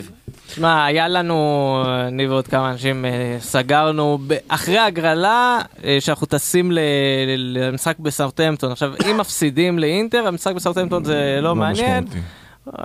אחד האנשים שהיה אמור לטוס איתי אומר לי, שמע, נראה לי אני לא אעשה, אתם רוצים תיסעו, כאילו, אני אשאר בלונדון, נעשה עוד לילה בלונדון, במחצית אומר את זה. דיברנו על רעידות אדמה בטרנר, זאת בהחלט אחת הגדולות, אני חושב גם לא רק ברמה של הפועל, ברמה של כדורגל ישראלי, לבוא ולחזור מפיגור 2-0 מול קבוצה גדולה, לא משנה מי ומה, אני לא מכיר הרבה קבוצות שהיו יכולות לעשות את זה, בצורה כל כך חלקה, באמת חלקה, כמו שהפועל באר שבע עשתה את זה באותו ערב. תשמע, זה היה ערב קסום, ערב שהתחיל לא טוב, מקצועית, אתה יודע, שתי גולים מהירים שלהם יחסית, אבל אז מחצית שנייה פשוט מטורפת, חילופים של בחר שלהם. במחצית פחדנו שיגמר פה 5-6. כן, פחדנו מזה השפלה קטנה, אבל זה לא ה-DNA של הקבוצה הזאת, זה לא אנחנו. הפועל באר שבע של אותה תקופה, זה הפועל באר שבע שאי אפשר לדעת מה יצא במחצית, והם יצאו מלואה. אפשר להגיד גם בוזגלו עם הצהוב השני שהוציא מהשוער שלהם. עשה את שלו גם במשחק הזה. היה את השידור של השדר האנגלי של המשחק הזה, ובאמת באחרי הגול שבן סער, פשוט הוא אמר שאינטר נופלים מהרגליים. אינטר נפלו מהרגליים, ואני שומע את זה כבר באמת 70 פעמים, ואני לא מאמין, שאינטר הגדולה נפלה מהרגליים נגד הפועל באר שבע, ובאמת זה לא נתפס. רמי וייץ אמר, מה זה הקבוצה הזאת? מה זה הדבר הזה, הפועל באר שבע? אתה יודע, אין דבר יותר ממלא מזה שאחרי המשחק אתה רואה יש כל מיני אתרים, מוצאים סטטיסטיקות, דברים כאלה, ואז הם אומרים, הפועל באר שבע זאת הקבוצה הראשונה שמנצחת את אינטר פעמיים בשלב בתים. אחרי שהם היו ברצלונה באותו בית. ותבין שזה דבר שהחזיק מעמד עד השנה. כלומר, אנחנו כבר 4 שנים אחר כך, רק השנה הצליחו לשבור את זה, זה פשוט... הישג חסר תקדים. חסר תקדים. עם כדורגל אדיר. וטוב, והדובדבן גם, אז יש לנו את הפעלה לשלב הנוקאוט של הליגה האירופית, גם דבר כזה, אתם יודעים, שכבר התחלנו לקבל אותו כמובן מאליו, בסדר, שלב הנוקאוט, ליגה האירופית, נו מה? כי, תשמע, מי שהיה בסאות'המפטון וחזר, כל הטיסות מלונדון היו מלאות אחר כך באוהדים של באר שבע, אתה שומע אנשים שכאילו כל כך בטוחים בקבוצה, אומרים, שמע, עם הגרלה נוחה וזה, אפשר להגיע שמינית, גמר רבע, גמר חצי, גמר לזכות, אנשים כשמה, באמת כבר, כי לא חשבת שאפשר לעצור את הדבר הזה, זה נראה כמו רכבת דוהרת שאי אפשר לעצור אותה. נכון, אבל קיבלנו קבוצה מאוד קשה, בשקטש, מאוד חזקה, באמת בפערי רמות מאוד גבוהים, ואנחנו היינו בשלב שאנחנו כמעט כבר באמת עם הרבה מאוד פצועים ובאמת עייפים מאוד. איבדנו את מיגל כבר באמצע העונה. כן, זה היה באמת, הגענו ככה בקושי, ועדיין לא התבזנו מול בשקטש, בשני המפגשים לא התבזנו, למרות הפערי רמות, למרות החיסורים הרבים שהיו לנו אז, ועדיין הגענו מול בשקטש והצלחנו להפקיע שערים גם פה, גם בוודאפון ארנה, מגרש מפוצץ ב-50,000 איש, משהו כזה, 40,000 איש, זה הרגע שהיה שם,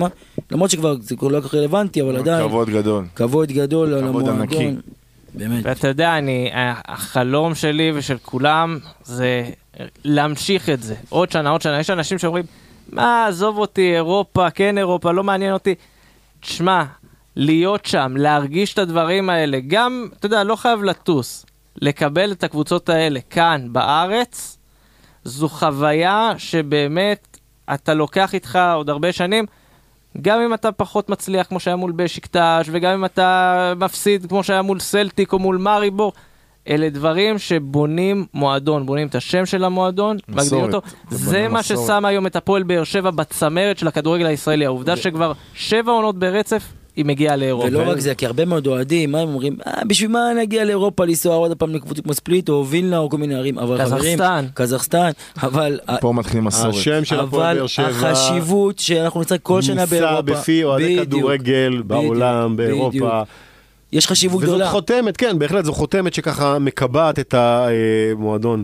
כמועדון שמשחק במפעלים האירופיים שנה אחרי שנה. בואו נתקדם חברים עוד קצת ונגיע לאליפות השלישית. אנחנו מדברים על 2017-2018.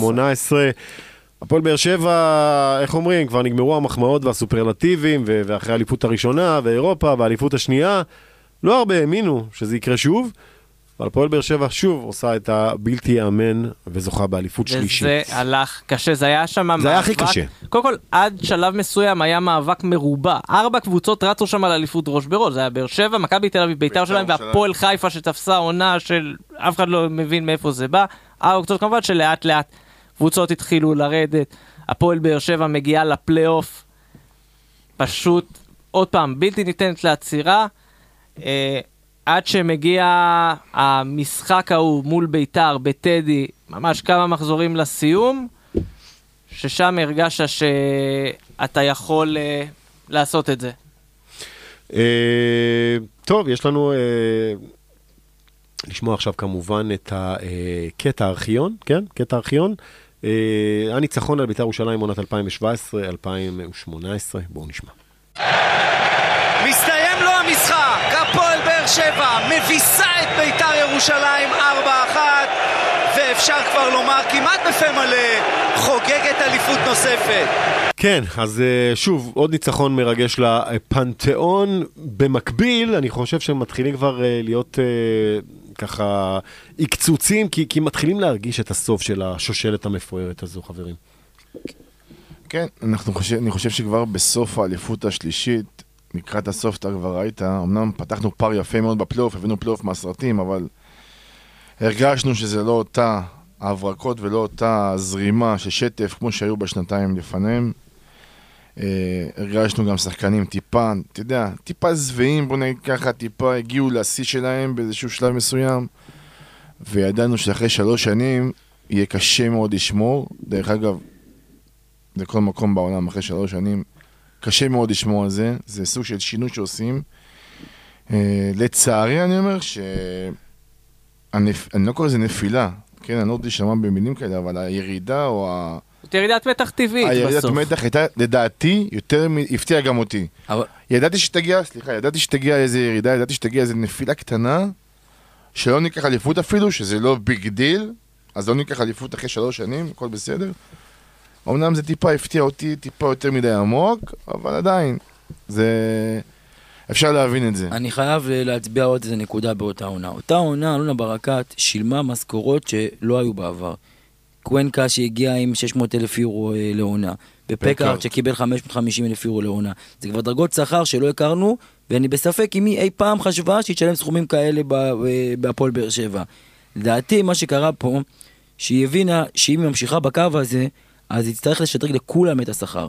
זאת אומרת, זה לא יכול להיות שחקן אחד הרוויח 150,000 יורו, ושחקן אחר הרוויח 500,000-600,000 יורו. יהיו פה הרבה מאוד בעיות. אז לדעתי, פה היא הבינה שהיא צריכה לעצור את סטופ, היא הולכת להסחף פה למשהו שהיא לא רוצה להגיע אליו, שיכול גם לרסק אותה ואת המועדון בעתיד, וזה באמת, ראינו את זה בקיץ שלאחריו, שהיא הייתה צריכה ככה לשחרר את השחקנים האלה, היא הבינה שהיא פה אחת צד אחד קדימה, ולרדת בשכר, ולדעתי זה גם מה שהשליך על העונה אחריה. אבל תשמע, יש גם דברים שהם בלתי נמנעים, זאת אומרת, שחקן כמו טוני וואקמה, אין מה לעשות, הוא בגיל שהוא רוצה ללכת לרמה יותר גבוהה, להרוויח טיפה יותר או הרבה יותר כסף, וצרק ברמות האלה, כמה שנים שהוא למרות שלא תמצא אלירן אוהד אחד של הפועל באר שבע אולי שלא יבוא ויגיד לך שחקן כמו וואקמה צריך וחייב להשאיר בכל מחיר. אני חושב ששחקן כמו וואקמה לא היית יכול להשאיר, מהסיבה שהוא רצה לעזוב. אתה לא יכול להשאיר אותו בכוח, ההצעה הכספית שם היא מטורפת.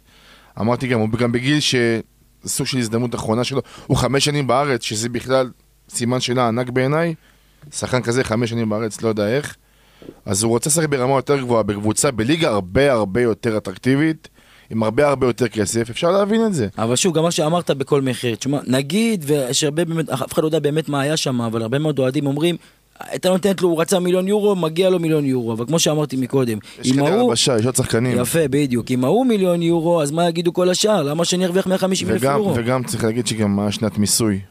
שנה שישית. כן, זה סיבך שם את הכל. לא פשוט. אבל כן, כמו שאתה אומר, יש שחקנים, יש שלב שאתה לא יכול להשאיר שחקנים בכוח. ראינו את זה נניח עם וואקמה, ראינו את זה גם בתחילת העונה הזאת נניח עם חתם אל חמיד. נכון. שקיבל הצעה מסלטיק, אתה לא יכול להתמודד עם ההצעות האלה. לא. זה פיתוי שהוא הרבה יותר גדול, עם כל הצער וכל זה מחיר הצלחה, דרך אגב, שלוקחים לך שחקנים, אין מה לעשות.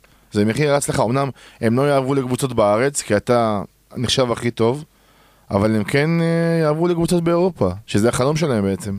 אבל כן צריך להסתכל קדימה, ולחשוב מה עושים, כאילו, אנחנו כבר ביום שאחרי. כן, וזה הזמן באמת להתייחס לעונה שעברה, וגם לעונה הנוכחית, ולמרות שהולך קשה, חברים, ותסכימו איתי, עדיין מנסים לשמור על אופטימיות במועדון. תראה, גם בתחילת העונה הזו, שעברו קבוצה בבנייה ושחקנים צעירים ורעבים, תמיד דיברו על זה שהמטרה היא לחזור למאבקי האליפות, לא רק למאבקי האליפות, ממש לקחת את התארים. זה תהליך וזה לוקח זמן, כמו ששלוש האליפויות האלה הגיעו אחרי שתי עונות של כמעט ומאבקים שלפעמים נראו כן ולא ואולי. אחרי בנייה, תגיד את המילה בנייה, אנשים פה לא אוהבים את המילה בנייה. אחרי בנייה, תודה, זה המילה. היא הגיעה אחרי בנייה של שלד וסגל מאוד חזק. חברים, היו פה בן ביטון בהתחלה, ואופיר דוד זאדה, וסוארז, ולו הייתה, ומישהו באמת חשב שאיתם אפשר לקחת אליפות, שאלה שחקנים שאיתם אפשר לקחת אליפות, אף אחד לא חשב. אז גם היום זה לא נראה כל כך ורוד, ויש הרבה מאוד שחקנים שאתה אומר, אלה אי אפשר... כן, אבל באותה נשימה, אתה יודע, היו כאלה שירימו גבה ולא מעט, אז זה שאתה משחרר ביותר מדי הוגנים, אתה יודע, כי אפשר לוותר על וואקמי, כי הוא צריך את ההזדמנות שלו, ואפשר לוותר על רעדי, אבל לשחרר גם את הובן, ולשחרר גם את... אבל שנייה, קודם כל הובן עזב, ואחרי זה לקחנו אליפות גם אחרי שהוא עזב. אני מדבר על כל ההוגנים שהיו והיו 5-6 הוגנים, שאם שחררת את כולם, הרי ברור שלא תיקח את ה... אין בעיה, אבל שנייה, אבל קבוצת כדורגל יש לה מחזוריות, ואין מה לעשות, אי אפשר לסחוב לנצח את זה. 5 שנים היה פה ג'ון הוגו בקבוצה. בוא, אי אפשר לסחוב פה את זה לנצח, זה לא יהיה אותו דבר, זה לא משנה מה יקרה, זה לא היה אותו דבר. ואם היו נשארים, והיו משלם משכורות עתק, ולא היו תוצאות, אז מה היו אומרים? חבל לא שחררנו, חבל על הכסף, חבל כל הדברים האלה. אני חושב שצריכים לעשות סוויץ' ולא כל דבר להשוות למה שהיה פה. כל שחקן שמגיע, יגיע חלוץ, ישבות לוואקמה. יגיע קשר, יגידו זה לא אוגו. יגיע בלם, זה לא מיגל. סתם דוגמה. חייב שחרר. היה פה דור זהב, היה פה ששת אדירה, ממשיכים הלאה, מחפשים את השחקנים החדשים. וואקמה לא יהיה כנראה, יכול להיות שגם אוגו לא יהיה, עם כל הצער, יכול להיות שיבואו אחרים מקומם וכן ימלאו את התפקיד הזה, אבל כרגע אנחנו, לדעתי, צריכים לעשות איזה סטופ ולבנות מחדש. וזה בדיוק החוכמה של מועדון, להמשיך להתקדם הלאה, לראות את האופק. ואין מישהו שיכול ככה לעזור לנו לראות את האופק, כי הוא הגן על שער הקבוצה כל כך הרבה שנים, והיום ממשיך להגן על הקבוצה, אבל מכיסא בכיר הרבה יותר, אנחנו מדברים כמובן על... מנכ"ל המועדון אסי רחמים. מנכ"ל הפועל באר שבע אסי רחמים, ערב טוב לך. ערב טוב. מה שלומך קודם כל? הכל בסדר, תודה. כאחד שנמצא עמוק בתוך המערכת, תנסה לספר לנו מנקודת המבט שלך, איך נראה השינוי שעובר המועדון בעשור האחרון? אכן, חוויתי מקרוב את כל השינויים שאתה מדבר עליהם, מקרבות הישרדות, שחווינו במשך העשור דרך דשדוש איפשהו בפלייאוף האמצעי במתכונת שנה של ליגת העל, ואז 2-3 הופעות רצופות באירופה דרך המקום השני והשלישי, ובעונת 2015-16 אחרי 40 שנה הגיעה האליפות המיוחלת, ואחריה עוד 2 אליפויות ברצף. ובשנה האחרונה, בעונה פחות טובה שלנו, עדיין הצלחנו להגיע לאירופה ולהגיע עד שלב פלייאוף מול פיינורד. בסך הכל העשור הזה, כמו שאמרתי, התאפיין בצמיחה מאוד סיסטמטית שנראתה לאורך כל הדרך. המועדון יצר לעצמו ממדים אחרים, בעיקר בגלל המעבר לאצטדיון טרנר ו... כל הדברים שאלונה הביאה איתה במשך השנים, תרבות עידוד אחרת, המועדון פשוט צמח והפך להיות באמת מועדון גדול בכדורגל שלה. אסי, סיימת את העשור הקודם בתור שחקן, ואחר כך איש המערכת. אתה מרגיש קצת פספוס שאתה לא חווה בתור שחקן כל התקופה היפה של המועדון, והתואר היחיד לצערי זה היה גביעת הטוטו של הלאומית. לא, בכלל לא. אני חווה את זה מהצד השני כמנהל במערכת הזו, ומרגיש אפילו כבוד גדול שהייתי חלק מהשינוי הזה שהמועדון הזה חווה ובאמצעות אלונה הוביל, וממש לא מסתכל בפספוס. אני יודע שזו תקופה שונה, דרך אחרת שהמועדון התנהל בה, וכמו שאמרתי, נהנה מאוד ומסופק מאוד ממה המועדון הזה הגיע אליו, גם אם לא חוויתי את זה כשחקן, אני מרגיש מספיק טוב עם מה שעשיתי עם שחקן, ובטח ובטח עם מה שקורה בתקופה שאני נמצא בתפקיד המנכ"ל. אסי, היו בעשור הזה אין ספור רגעים שמחים מאושרים, אבל היו גם, אתה יודע, רגעים קצת יותר קשים, בתחילת העשור למשל. ילדים, הייתי בראשית דרכי. אתה יודע, המועדון היה אז לא חווה עדיין את הרגעים האלה, ואת ההיסטריה ואת בעלת הכרטיסים שחווינו אז. מטעויות לומדים, והכי חשוב לא לחזור עליהם. כמו שאמרתי, בדיוק כמו שהמועדון צמח, גם אני צמחתי לתוך התפקיד הזה. זהו, למדים. עסקתי את המסקנות שלי מאותו אירוע, והלכנו קדימה. ואני חושב שמאז יצרנו מערכת מאוד בריאה, גם בעניין הזה של מחירת כרטיסים, כמובן בעזרת שפע הפקות. והיום אנחנו, אני חושב שמנהלים את זה בצורה אחרת לגמרי, והאוהדים שלנו יכולים להיות מאוד מרוצים מהשירות שאנחנו נותנים. זה נכון, אבל הבנתם אז את הכאב שהרגישו האוהדים עם האירוע הזה? כי באמת הרבה מאוד אוהדים... בוודאי, המסקנה היחידה שלי עם האירוע הזה, קודם כל האישית שלי, הייתה שלא הכל היה בשליטה ובמידע שלי, ופה היה למעשה הבאג.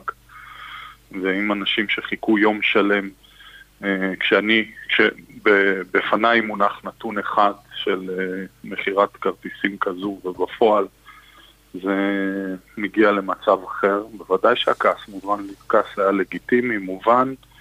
כמו שאמרתי, מאז למדתי, הופקו הלקחים, מתנהל בצורה אחרת לגמרי. ועכשיו באמת גם היו דברים טובים, ואנחנו רוצים לדבר גם על הדברים הטובים. באמת הייתה תקופה עם אליפויות, אירופה, ליגת אלופות. יש רגע שאתה באמת יושב עם עצמך, צובט את עצמך, אומר, יכול להיות שזה הכל חלום, שזה משהו פה לא אמיתי בכלל?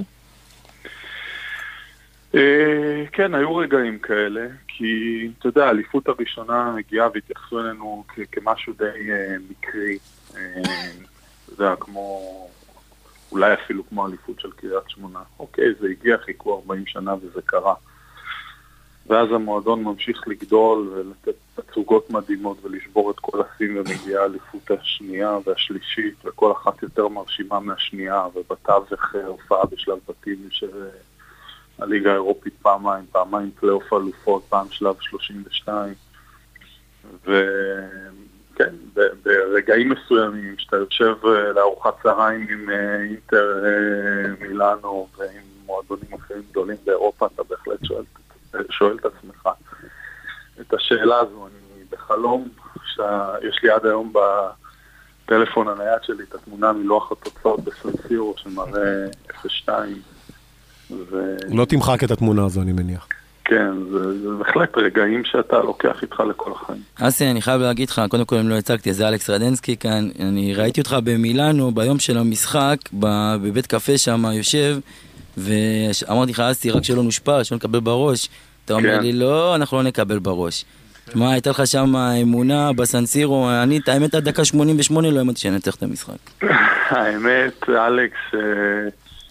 כשישבתי עם השחקנים על המענקים של ההפלה, אני חושב שאחת השיחות שלי אפילו הייתה שם במלון לפני המשחק, יושבים ומדברים על המענקים ואתה אומר, רגע, ביי, צרפטמפטון, אינטר, במילים אחרות אומרים לך, מה, אתה מסתלבט עלינו, כאילו, איזה הפלה עכשיו, איך מסיימים בבית כזה בין שתי הראשונות, צמא פרמייר ליג ומעצמת על כמו אינטר, ובאמת שהאמנתי, כי הייתה אנרגיה שאי אפשר לתאר אותה, גם בקרב האוהדים, והתצוגות עידוד שהיו באותה תקופה, והאנרגיות המטורפות, והמצעד הזה ברחובות מילאנו, כל אלה נתנו לך את התחושה שהכל אפשרי, ששום דבר יותר חזק מאיתנו, ובאמת האמנתי, לא ששחררתי הצהרות חסרות בסיס ואחריות, והנה.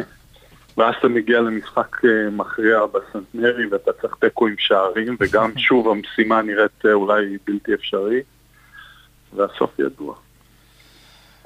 קודם כל, אסי, ערב טוב, זה אלירן. אהלן, ערב טוב. אסי, אתה יכול אולי להצביע על הנקודה, בתור אחד שהיה פה, גם בתור שחקן וגם התחיל את תקופת הניהול שלו פה, בתקופות קצת פחות טובות, אתה יכול להצביע על הנקודה או על הרגע שפה הרגשת שהנה, עשינו פה את הסוויץ' ואנחנו כבר לא אותה קבוצה, אנחנו יכולים כן להתחיל ולהשיג דברים. למשל, אני בתור אוהד, הרגע שעשה לי את הסוויץ' זה הרגע בבלומפילד, שנצחנו שם 2-1. פה הרגשתי שכן, אנחנו ממש יכולים, וכן, אנחנו הולכים לדרך חדשה. יש איזה רגע אולי אצלך שאתה יכול להצביע עליו? מכיוון שאני חוויתי את זה מבפנים, אז אני כמו שאמרתי בראשית הדברים, חוויתי את זה כתהליך, הרגשתי את השינוי קורה מול העיניים יום-יום. בעצם המהפכה החשיבתית שהביאה איתה אלונה, לא עוד איזושהי עיר מסכנה שאתה יודע, מסתכלת מלמטה על קבוצות הגדולות ועל מרכז הארץ, אלא משהו באמת עם אמונה שורשית ועמוקה שאפשר לשנות את הדברים, ומכיוון שחשתי את זה ביום יום, אז אני לא יכול לסמן רגע כזה, כי באמת חוויתי את זה, וזה כמו שאמרתי, זה הגיע מבינוניות וקרבות הישרדות אני חושב שהמועדון שלנו משחק כבר 6 או 7 שנים רצופות באירופה, שזה יפה מאוד, ואם אתה מסתכל גם על מועדונים גדולים אחרים, לא פחות מהפועל באר שבע, אתה רואה שקשה באמת להשיג את זה. והצלחנו לעשות את זה, ומכיוון שראיתי באמת הגדילה הזו וחוויתי אותה, אז אני בהחלט מסתכל על זה כפועל באר שבע מתחזקת ומתפתחת ולא כאירוע בודד. שאלה אחרונה לסיום, אתה יודע, אנחנו מדברים על תוכנית סיכום העשור, ואני ככה רוצה לשאול אותך בעוד 10 שנים מהיום, תוכנית הסיכום של העשור הבא, איפה תהיה הפועל באר שבע? שמע, אני הכי מאחל למועדון הזה קודם כל להמשיך ולגדול, כי עם כל השינויים שדיברנו עליהם אנחנו רחוקים, ואבוי לו לארגון או למועדון שעכשיו שהוא הגיע לאיזשהו לאיזושהי צמרת וממנה אין לאן יותר לטפס ולשאוף. אנחנו עוד חייבים להשתפר בהמון אלמנטים, הייתי רוצה להמשיך ולראות את אותה גדילה ואת אותה צמיחה והתעצמות גם בעשור הבא, שנחווה עוד הרבה רגעים מאושרים, והכי חשוב שנדע גם ליהנות מזה, כי בסופו של דבר אם אתה מגיע לממדים כאלה ואיצטדיון כזה, באווירה כזו, בכל רגע, כמו שאנחנו חווים בשנה שעברה והשנה, לא נזכור שלכולנו יש מטרה אחת, וזה באמת לעשות את הכי טוב וליהנות ממה שאנחנו עושים. קצת יהיה לנו קשה גם לחזור לאותן הצלחות, ואני באמת מאחל לכולנו. קודם כל נהנה מהעשייה ונמשיך, נתפתח, נגדל, ובאמת נהיה מקור גאווה לכולם. אסי, יש לאלונה עוד חשק, תשוקה, אתה יכול להגיד לנו, אנחנו עוד נחזור לשם? חד משמעית כן, אני יכול להגיד לך, אתה יודע, בסופו של דבר, לכל בן אדם יש את הרגע שבו הוא מרגיש זהו, שהוא מיצה ואין לו את הכוחות או הרצונות, אני יכול להגיד בפה מלא שכרגע זה לא, ואני מקווה שגם תרחק היום כמה שיותר, שנמשיך, כי באמת לא מובן מאליו כל כך הרבה שנים של מדינה והשקעה כספית כזו. אם כבר אלכס הזכיר את זה, אז אני רוצה לשאול אותך, היא אמרה לך בתקופה האחרונה, אסי, אני רוצה שלב בתים בליגת האלופות, שמעת את החיבור הזה? כן, זה כל הזמן, זאת הייתה השאיפה, אבל אני חושב שקצת הורדנו את העניין הזה מסדר היום, כי הרגשנו שקצת יצר אולי לחץ וציפייה מוגזמת, כי סימנו את זה כמטרה. אחרי הפספוס בעונה הראשונה בפלייאוף, נגד סלטיק. היה עם סלטיק. אז כשקרה מריבור וכולם סמכו בהגרלה, אתה יודע, שאתה לא משיג את זה, פתאום נראה לך שאתה נכשל.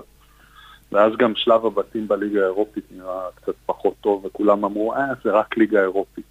אותה ליגה שאתה יודע, זה קצת מצחיק, שמשחקות בארסנל ומנצ'סטר ולפרקים סיביליה וזה, פתאום נראית לאוהד הפועל באר שבע, או לנו אפילו, זה משהו כזה זניח. כן, זה בקטנה בשביל אוהדי באר שבע, זה בקטנה. זנחנו את החלום הזה, לא כי אנחנו לא רוצים, בוודאי זו שאיפה של כל אחד להגיע לטופ הזה, אבל אני חושב שכמו שדיברתי קודם על פרופורציות, לדעת ליהנות ממה שאנחנו עושים לפעמים להסתפק רק במרכאות בליגה האירופית זה גם בסדר. אסי רחמים, מנכ"ל הפועל באר שבע, נאחל לך ולקבוצה עוד עשור לפחות דומה לעשור שהיה. אמן, תודה רבה. תודה רבה לך. כל טוב. ערב טוב. טוב, אז זה היה אסי, שכרגיל, אתם יודעים, אומר, למדנו, התבגרנו, גדלנו, גם הוא באופן אישי, גם המועדון. אנחנו קרובים לסיום המשדר המיוחד הזה, סיכום העשור של הפועל באר שבע, התייחסות שלכם חברים, קצת על מה הערכה שלכם, לאיפה אנחנו נמצאים נכון להיום, ועד כמה אתם אופטימיים לגבי העתיד, חברים? תראו, אני חושב שהדבר הכי חשוב זה עם אלונה ברקת. תישאר ויהיה לה את המוטיבציה ואת החשק להשקיע ולהחזיר את הקבוצה בחזרה לשנים היפות שהיו לא מזמן, ולזכות בתארים, זה מה שחשוב. במידה והיא שם, במידה והרצון הזה קיים והנחישות קיימת, אין מה לדאוג, חבר'ה, אין מה לדאוג. תהיה עוד שנה גרועה ואולי עוד שנתיים גרועה, שגם לא כזה גרוע, בואו נגיד את האמת, אולי הכדורגל כרגע לא גדול, אבל אנחנו מקום שלישי, רביעי, זאת אומרת פרופורציות, כמו שדיברנו בתחילת תוכנית, היינו במצבים באמת בתקופות כל כך קשות ובמקום כל כך קשים, חבר'ה, אנחנו צריך כסף פרופורציות, מקום 3-4, נכון, שרוצים לראות כדורגל יותר טוב, אטרקטיבי יותר טוב, וזה צריך לקרות, אבל עדיין, פרופורציות, אם אלונה שמה, אני אופטימי, העתיד ורוד. אני מסכים מאוד עם מה שהוא אמר, היינו, אולי אם אנחנו מסכים כבר את העשור, אז אם אני נותן ציון לעשור הזה, אולי אני אהיה טיפה זה, 10, למרות כל מה שעברנו וכל מה שקורה, מעל המצופה, הישגים אדירים, חלומות שהתגשמו, צמרמורות, הכל היה לנו בשלוש שנים האלו, או בעשור הזה אפילו, כי בסופו של דבר אנחנו נזכור את הפיק הזה שהיה,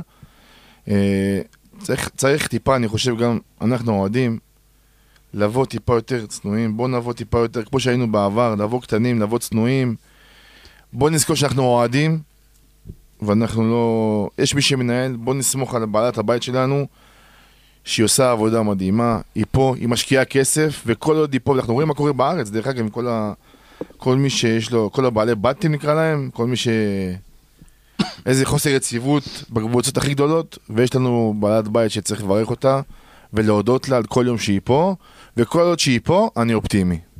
כמו שאמר אסי ברעיון שלו, הכל זה עניין של תהליך, ובישראל לא אוהבים את המילה הזו, אבל בלי התהליך הזה, הפועל באר שבע לא הייתה מגיעה לאן שהיא מגיעה. יש קצת ירידות, יש קצת קשיים בדרך, אבל כן, העתיד נראה הרבה הרבה יותר אופטימי, מאיפה שהפועל באר שבע הייתה לפני 10 ו-20 שנה, ומתוך המקום הזה של היום, אז קצת סובלים, מקום שלישי רביעי, לא נורא, אם זה אומר שבעוד שנה, שנתיים, 3, הפועל באר שבע תזכה באליפות, והיום זה כבר לא חלום, זה לא דמיון, הפועל באר שבע יכולה לזכות באליפות, מי אנחנו שנתווכח איתם? טוב, אז כמו שאומרים במקומות אחרים, ימים יגידו, אבל אופטימיות, אמונה ורצון יש, יש בעלת בית, יש מנכ"ל מצוין, יש נשמה, יש לב, יש שחקנים, כל מה שצריך, וכמובן איך אפשר ארגון אוהדים שמקפיד ונשאר בצמרת הגבוהה. ומביא לנו הרבה גאווה. בהחלט, בהחלט, ואנחנו כמובן מפרגנים לכל אוהדי הפועל באר שבע. זהו זה חברים, אנחנו מגיעים לסיום, משדר העשור של הפועל באר שבע. אני רק, לפני שנגיד תודות והכל, רק יכול לשתף בפן האישי שלי, שאני בטוח שכל מי שיושב כאן וכל האוהדים שמקשיבים לנו, קונים בשמחה עוד עשור זהה גם בעשור הבא. לגמרי.